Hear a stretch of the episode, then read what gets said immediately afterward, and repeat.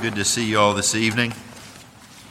Hope you've had a good Lord's Day, as I have enjoyed the day of rest. Aren't you glad God gave us this day, each week, for us to rest our souls and our bodies, that we might go into this world, this darkness that we saw this morning, and we can go into this dark world with the light of life living in us. That's a wonderful, wonderful privilege we have. Not one we should take for granted. Well, you've turned to Hosea by now, I hope. Hosea chapter 5, or 4 rather. We're going to look at the entire chapter in one fell swoop. So hang on.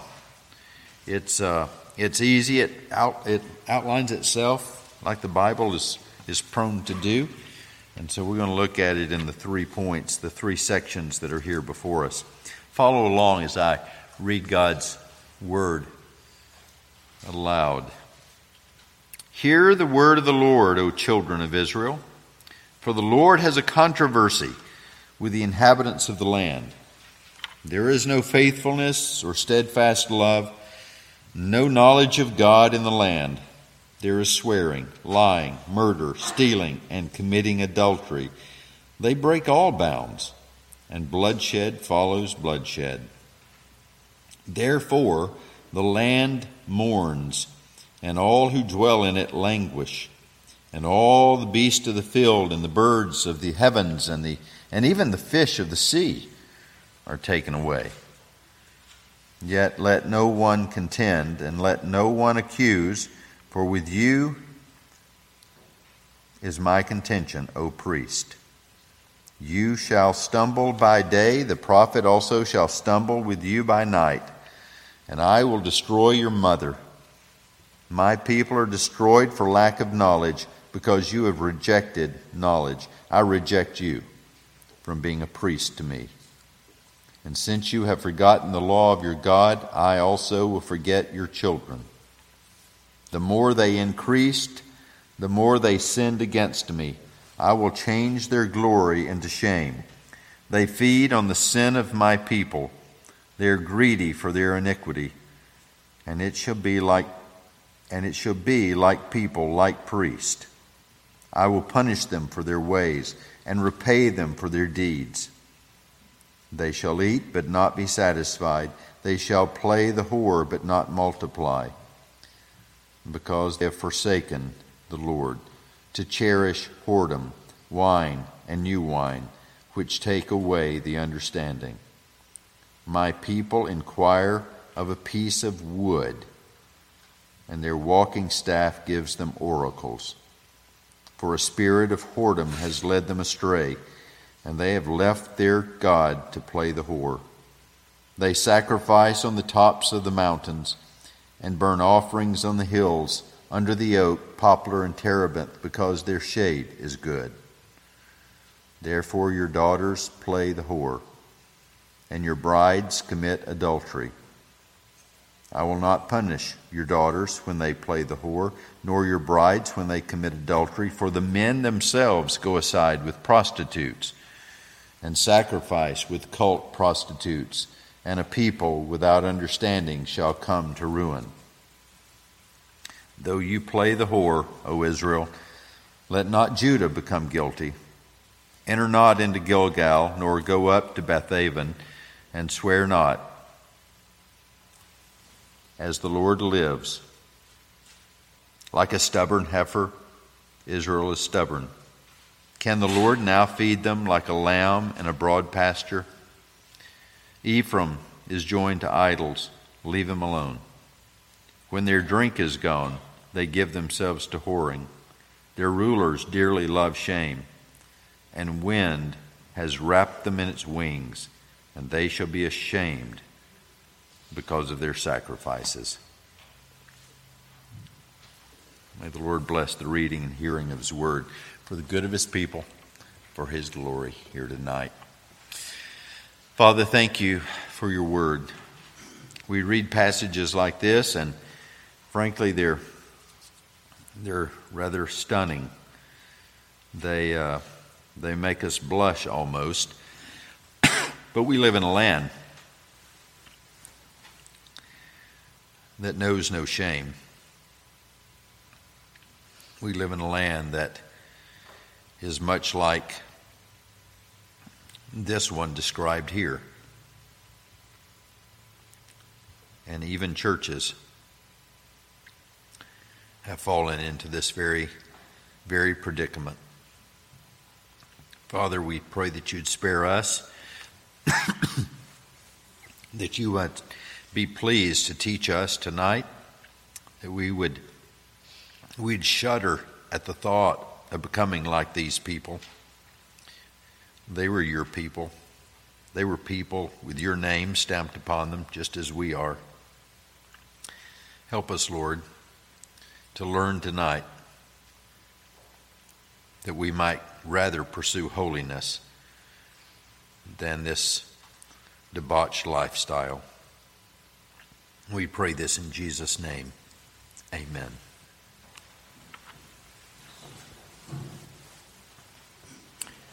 I suspect that the thing that we as Christians like to think about most is the sovereign grace of God. If I were to ask you, what's something you just really love to think about and talk about, it's probably the grace of God. And that's wonderful. And I'm glad that many, if not most, if not all in this room have tasted of the sovereign grace of God and seen that it's good. It's like honey to the lips. I have met a few people, by the way, who don't like honey. I pray for them.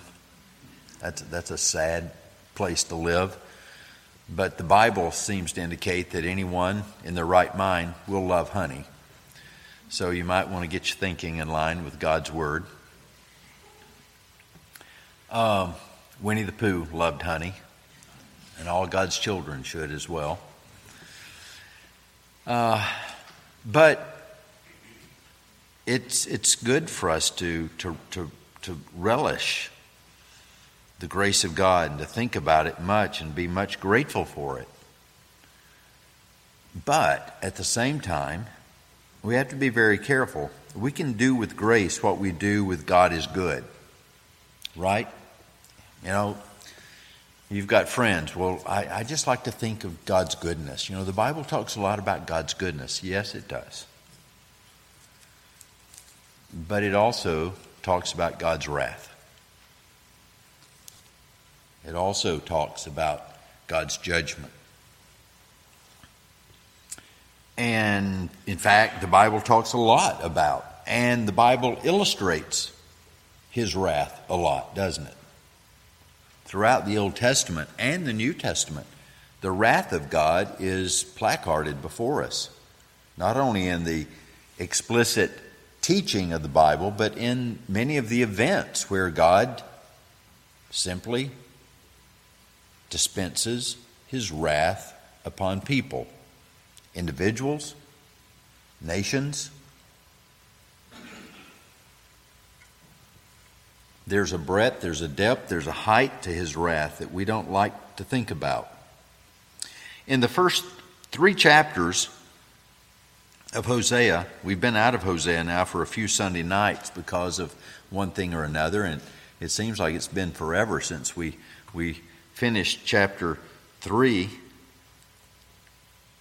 But chapter 3 was a wonderful little passage that reminded us that God is going to save his people, and it ended with that eschatological hope concerning the latter days. And that's the sort of thing we like to stop and let's just stop right there. I'd like thinking about that. I like to think about God's grace and that how he's going to save all his people from all their sins, and in that last day he's going to save all of Israel, and the new heavens and new earth are going to come in, and isn't that wonderful? And yes, it is. But now God turns back to the people, Israel, and he says, but that's not for you. That grace is not for you, Israel. My wrath is.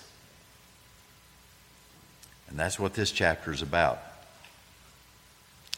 Now, I've been told before by people in this church, not liberal churches, but in this church, that they just get tired of hearing about sin and the wrath of God.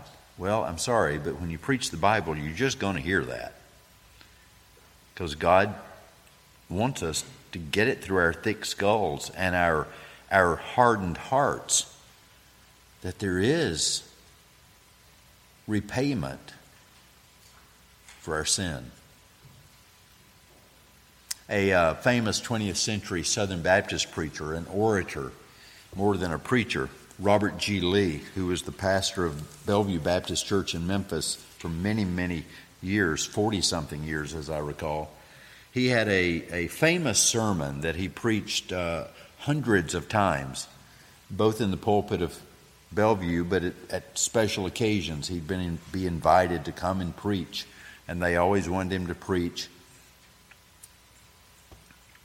his sermon concerning Rahab and Jezebel.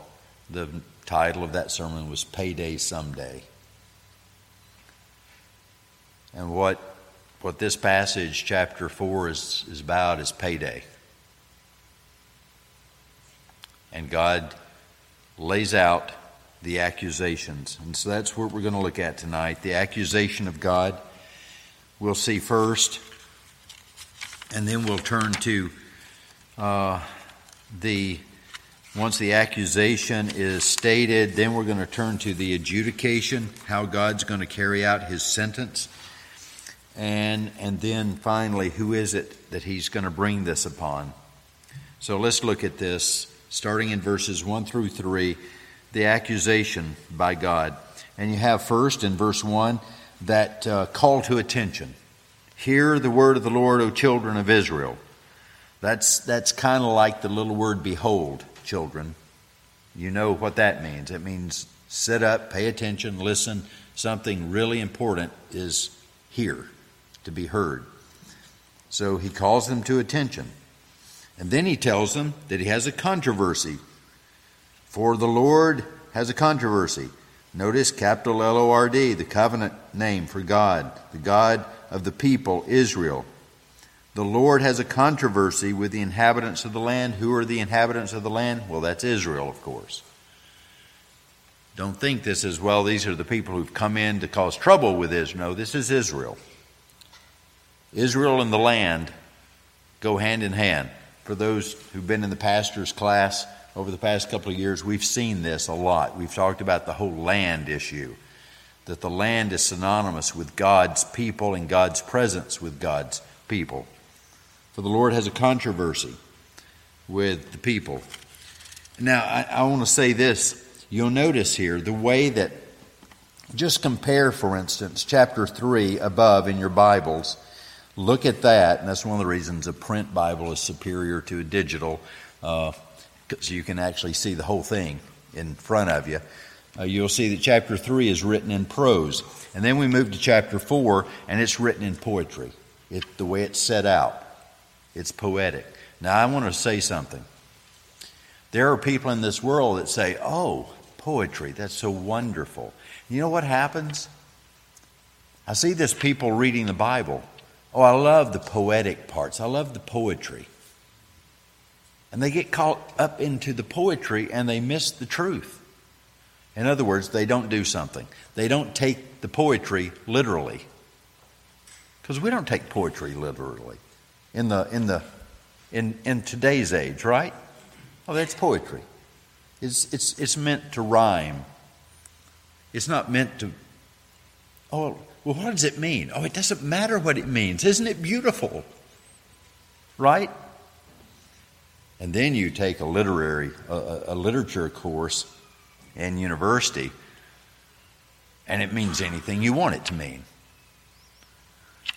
The value of it is the beauty of the poetry. Now you attach the meaning to it. Well, folks, listen. Don't do that with the Bible. People do that in Genesis chapter 1. It's written in poetry. So it must not be literal. We must not believe that God surely made the whole creation in the space of 6 days and it was all good. That's just poetic.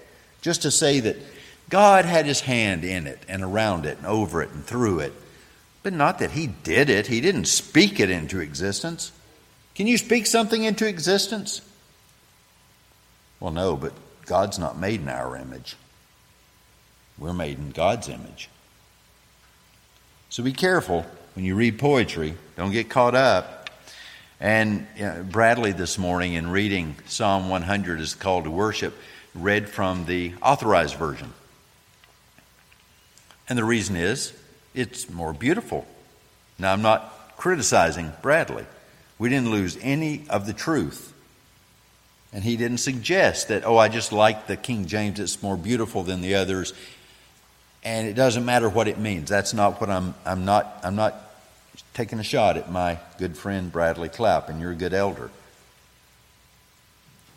There's something about beauty. But in the beauty, don't miss the truth. Don't miss the literal truth of what God's saying. So that's a warning. As you read the Bible as a whole, but particularly tonight in this passage as we break into it here. Now, straight on to the indictment, the case set before us. Here's what he accuses them of. There's no faithfulness. He does it negatively first. There's no faithfulness, no steadfast love, no knowledge of God. So he puts it forth in negatives first. And then we're going to see in a moment he sets it forth in positives. But first, it's good to know what the negatives are. No faithfulness. That is, they lack truth-telling and they lack truth-doing. I'm going to tell you, when you live in a culture where you don't know if they're telling the truth or not, you don't know if you can trust that person with what they say, and you don't know if they're going to do what they say they're going to do, what kind of situation does that create? Well, it's not a stable situation. Frankly, folks, we live in a nation like that today. And it's unfortunate. It's from our government leaders down. Or if you want to say from the government leaders down all the way to the top. It's hard to know if you can trust people. It creates an instability. That's what's going on in Israel. No steadfast love. Here, God is juxtaposing them. He's pointing the finger. He's saying, my steadfast love is constant. Yours is not. Yours is whimsical. Yours is arbitrary. No steadfast love. And what that means is, God's steadfast love means that he cares about us. He has his finger on our pulse at all times.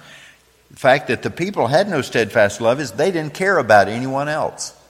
They were in this for themselves as individuals. They were no longer a nation, a people of God. They were just a bunch of individuals living for self and self-gratification. No faithfulness, no steadfast love, and no knowledge of God in the land. They don't remember what he's done. Past, they don't remember what he's done in their presence. They forgot that he betrothed them to himself. Remember, that's the context of the book of Hosea. Hosea and Gomer, a marriage. And he's saying, you've forgotten, you have no knowledge of me. You've lost the revelation that I've given you. What happens when a people lose God's word? Well, the best they can do is guess, right? But in this case, they're not even guessing. They're just doing what they want to do. They've made their own laws, which are no laws at all. They're lawless people. Now he gets the positive. There is swearing. They misuse God's name. They probably claim to be his people, when in fact, in reality, based on what they're doing, they're not his God. They're not his people. Oh, covenantally, yes, but in reality, no. Externally, yes, but internally, no. Do you understand? You have friends like that, don't you? Oh, I'm a Christian. And you start trying to figure out what that means after a while when they deny the deity of Christ and they don't have any relationship to a God-honoring church. And you realize, well, they're just a Christian. We call that nominal Christianity, don't we? They're a Christian in name only. Well, these people were Christians in name only. They were Israel in name only. They lie. He accuses them of lying, false witness in all areas of life. It didn't matter if it was financial transactions. Doesn't matter if it's legal affairs, religious vows. We saw this in Isaiah, didn't we? We saw this over and over in Isaiah. They lied about everything. They committed fraud, remember?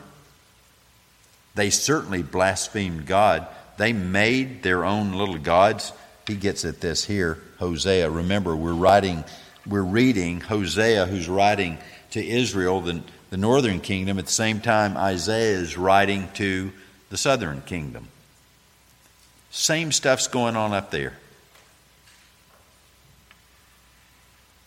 You swear, you lie, you murder. Notice he doesn't say you kill. In other words, they're not defending themselves against outsiders. There's no self-defense here. The Bible sanctions self-defense. This is just malicious, unmitigated. This is, well, what does it say here? They break all bounds and bloodshed follows bloodshed. In other words, it's self-perpetuating. The more they kill, the more they want to. They're like serial murderers. We live in a nation that kills babies like that, don't we?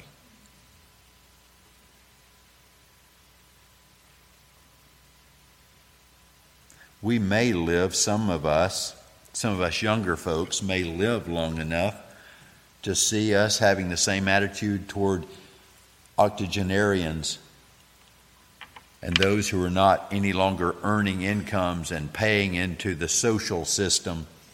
We may see the same attitude that we see toward unborn babies. We shouldn't think that's not possible because it's happening in other countries. It could happen here. When you lose the sanctity of life, it'll spread to all ages. It won't just be for the unborn. They were murderers. Murdering. Committing unlawful, unjustified, malicious taking of life. Adultery comes next. Committing adultery. Well, that one doesn't surprise us because we're reading the book of Hosea. But that it comes last should surprise us. And it's like the all-encompassing sin. Everything else is bound up in it. The swearing, the lying, the murdering. What happened when David committed adultery? What did that lead to? He lied to Uriah. He swore an oath, and he eventually murdered. You know, we live in a sexually wide-open nation. Is it any wonder that people are being shot to death in the streets? Guns are not the problem, folks. It started with the sexual revolution, and it's come to this.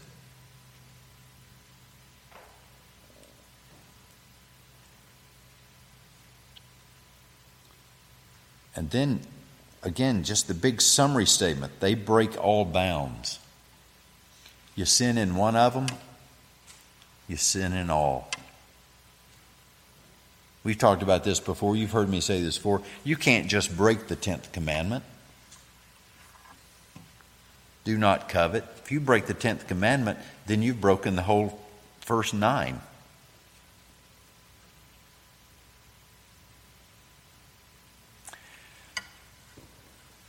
That's the accusation that God brings against the people.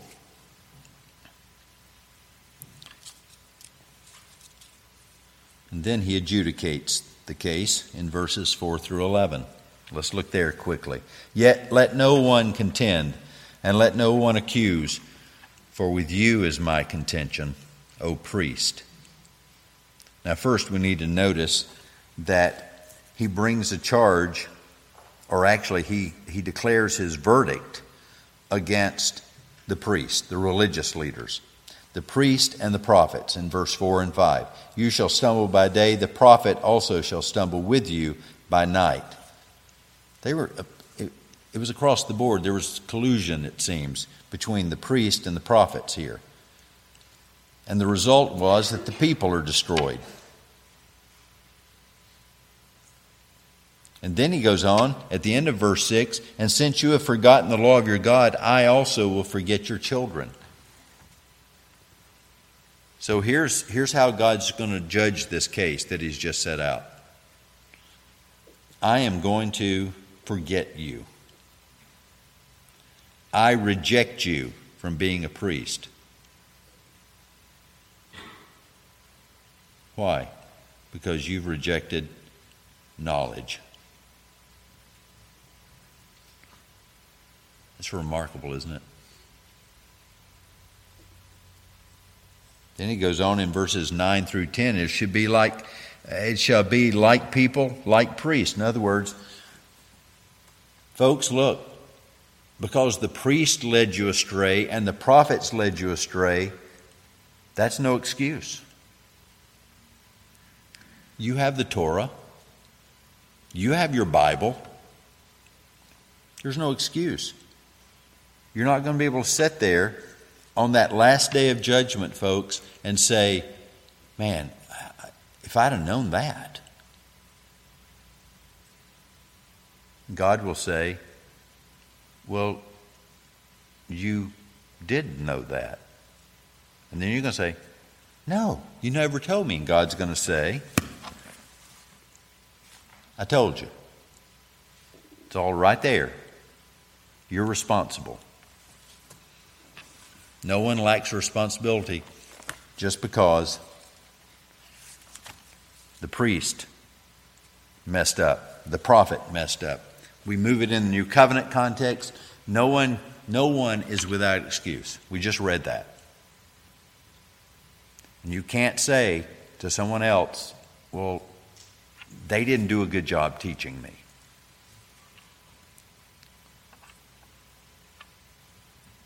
True. The judgment's going to be greater for the priest and the prophet, for the minister of the gospel. We're told that in James 3. Not many of you should become teachers, my brothers, for you know that we who teach will be judged with greater strictness. But we also have seen recently in sermons that God is not a respecter of persons. So everyone is accountable. Everyone is accountable. Children, that count, you count. You're an everyone. You're responsible.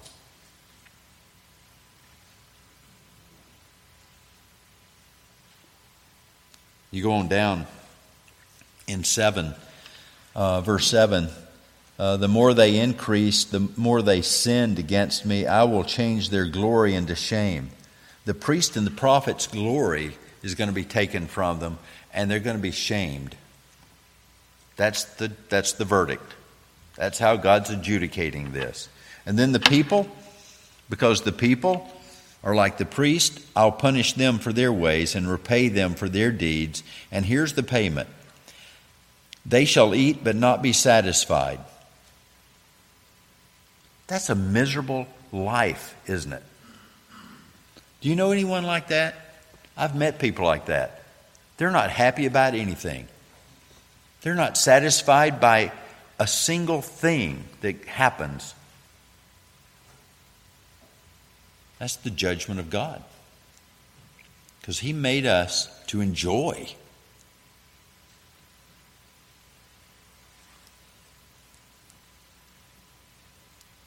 They'll eat but not be satisfied. They'll play the whore but not multiply. In other words, they won't be productive.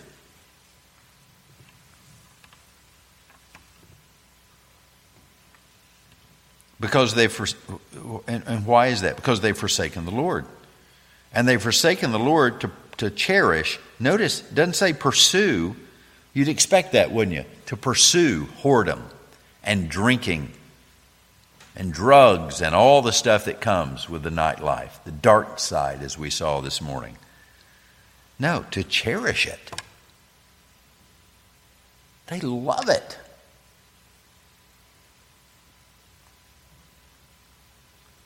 And then he explains what they've done. They've made these things idols. My people inquire of a piece of wood, and their walking staff gives them oracles. Spirit of whoredom has led them astray. They've left their God to play the whore. They sacrifice on the tops of the mountain. They burn offerings on the hills, under the oak, poplar, terebinth, because their shade is good. That's the rationale they use for it. Well, we do it here because the shade is so good. Therefore, their daughters play the whore. This is awful.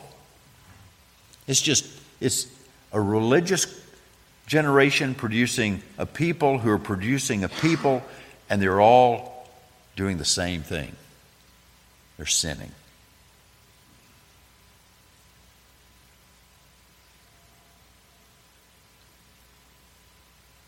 He goes on to call them a stubborn heifer. Israel is stubborn. Can God now feed them like a lamb in broad pasture?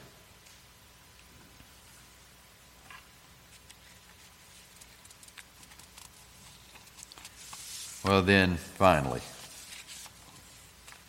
who are all these people? Well, we've seen it's the religious leaders, it's the people in general. But then, starting in verse 13, you noticed that he says that it includes their children, daughters, and their wives, your brides, and the men. The men don't get off either. You know, we live in a culture, and you adults know this, you children will experience it far too soon. The daughter, speaking of the single young women in families, they play the whore. They're out prostituting themselves. Promiscuous sexual activity. And then that produces a life. You go into marriage after having that kind of life where you're having relations with men and men with women before marriage, outside the sacred bond of marriage, and then it just carries right over into marriage, nor your brides when they commit adultery. The same ones who did it unmarried are now committing the same sins in marriage. I would suspect that many of you in this room who have known couples over the years, from high school to college to marriage, have witnessed that. It's one of the reasons every counselor in premarital counseling will pry into premarital relations because they know the statistics. If you did it before marriage, you tend to be unfaithful after marriage. And they want to help you work through that before you get to that and you destroy a marriage and perhaps children's lives in that marriage. And we've become so desensitized as a nation, and it's crept into the church. We are desensitized in the church. We no longer, well, we've talked about this. We no longer see it as sin. It's become a way of life. That's just the way we are now. And God says it should not be that way. Let's talk about these men for a minute. And by the way, when it says in verse 14, I'll not punish your daughters when they play the whore, God's not saying I'm going to wink and not deal with them. He's saying I won't punish them only. Remember, last Sunday we saw the untext in John, and the Pharisees brought the woman and accused her of adultery, but they didn't bring the man. And we looked at that and we saw that according to the Old Testament, you got to bring the man too. He's guilty along with the woman. They're both supposed to die. So God's saying, I'm not going to just deal with the woman here because the men are responsible. So he's not letting the woman off the hook. He's just simply saying, because he moves directly into, for the men themselves go aside with prostitutes. The men are deserting the women. The men are doing the same thing. But not just with prostitutes. They sacrifice with cult prostitutes. It was a practice in surrounding nations to have these religious prostitutes. After all, we're supposed to do all things unto the Lord. Listen, folks. That is a biblical truth. Do all things as unto the Lord. That does not mean do all things and say, oh, the Lord will bless this sin. All sin is wrong and not to be done. You can't say, I'm doing this for the Lord. I'm doing this to the glory of God. What does Paul say to the Philippians? If it's not praiseworthy, if it's not good, if it's not, well, you know. Sexual immorality is not good. It's not something to be done as unto the Lord. These men going to prostitutes, going to cult prostitutes. Listen, folks. You say, well, we don't have cult prostitutes. We don't have prostitutes out at front of the church anymore. I want to tell you a story. I was shocked the first time I heard this. No names. Received a phone call early one morning many, many years ago. Weeping on the other end of the line. Young mom, we had our baby. She's weeping. I said, oh. My first thought was, oh, mom, the baby must have died. No, it wasn't that. The day she had the baby, her husband came to the hospital and said, I filed for divorce. I shouldn't have married you. We're married against God's will, and I found God's partner for me.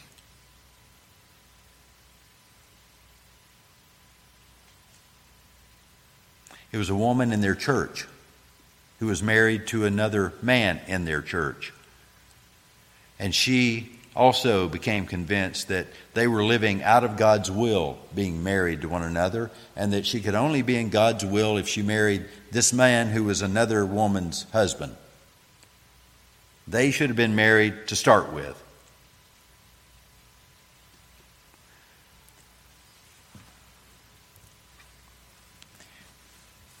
There, you can just plug that in right there. That applies. We can still have this same doing everything, and then we guys, look, ladies, if you're going to sin, don't credit God with it.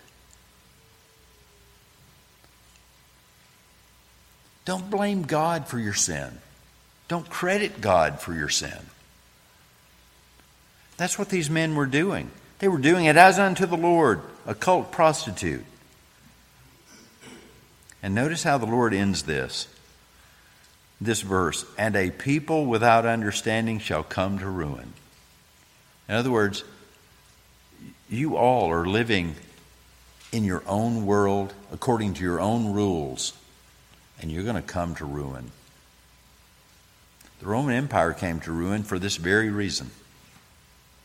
These very kind of things at a secular level, whereas we're talking about the church here, but this brought a church and a nation to ruin in the case of Israel. And what's the final? What's the final? He comes back at the end with repeating the verdict to these people. Ephraim is joined to idols, leave him alone. When their drink is gone, they give themselves to whoring. Their rulers dearly love shame. A wind has wrapped them in its wings, and they shall be ashamed because of their sacrifices. Shame cloaks a people who live like this and who condone living like this. I tell you folks, we live in a nation that's not unlike this. We read in Romans chapter 1, didn't we? We read there in those last verses of the chapter, after all the description, those sordid descriptions, and we read this, though they know God's decree that those who practice such things deserve to die, they not only do them, but give approval to those who practice them. And that's what's going on right back here in Hosea. They're offering sacrifices, and they'll be ashamed because of their sacrifices. Bottom line is, they were living like the world, and then they were coming to the feast and giving sacrifices. And God was, you really?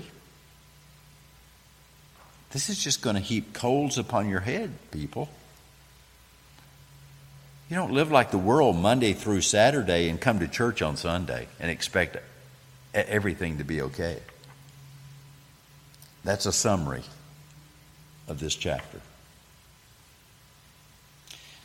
Well, it's not going to get any easier for a while, folks. Because if you look at chapter 5 and you see the heading in your Bible, it says something probably like mine, punishment coming for Israel and Judah. Apparently God wants us to take a, as we say these days, a deep dive into this topic of sin and God's wrath. Now the purpose for the church is this, not that it would drive us to sin or to despair even, but it would drive us away from sin. There was no Baptist preacher once said, "You gotta get them lost before you can get them saved." Well, what he was saying was, if you don't preach the law, the gospel will have no meaning to them. And God's preaching the law here to a nation that has. Remember what he accused him of? You have forgotten the law. So he's reminding them. So what he's doing is he's taking this Hosea and Gomer. See, I entered this series fearful I was going to do that. And this is the first time, isn't it? We're all the way to chapter 4, and that's the first time I've said Homer. Gomer and Hosea. There, it's a real story. It's a historical truth story. And God is taking it now. That's the illustration. And he's now applying it to Israel. And that's what we're going to be living in for the next few weeks. The story of Gomer applied. This should humble the most righteous. We should shudder with fear lest we too fall into these kinds of sin. Listen to what Paul said. Now these things happened to them as an example. He's just recounted a bunch of Old Testament stuff. And they were written for our instruction, upon whom the ends of the ages have come. Therefore, let the one who thinks he stands watch out that he does not fall. Let's not forget that as we leave tonight. Father, thank you for your word. We ask that you would keep us mindful and that we would repent of our flirtations with the world and we would pursue righteousness. May the Lord Jesus Christ become the dear one to us, the beautiful one to us, and may he increase our hunger and thirst for righteousness, we ask in Jesus' name. Amen.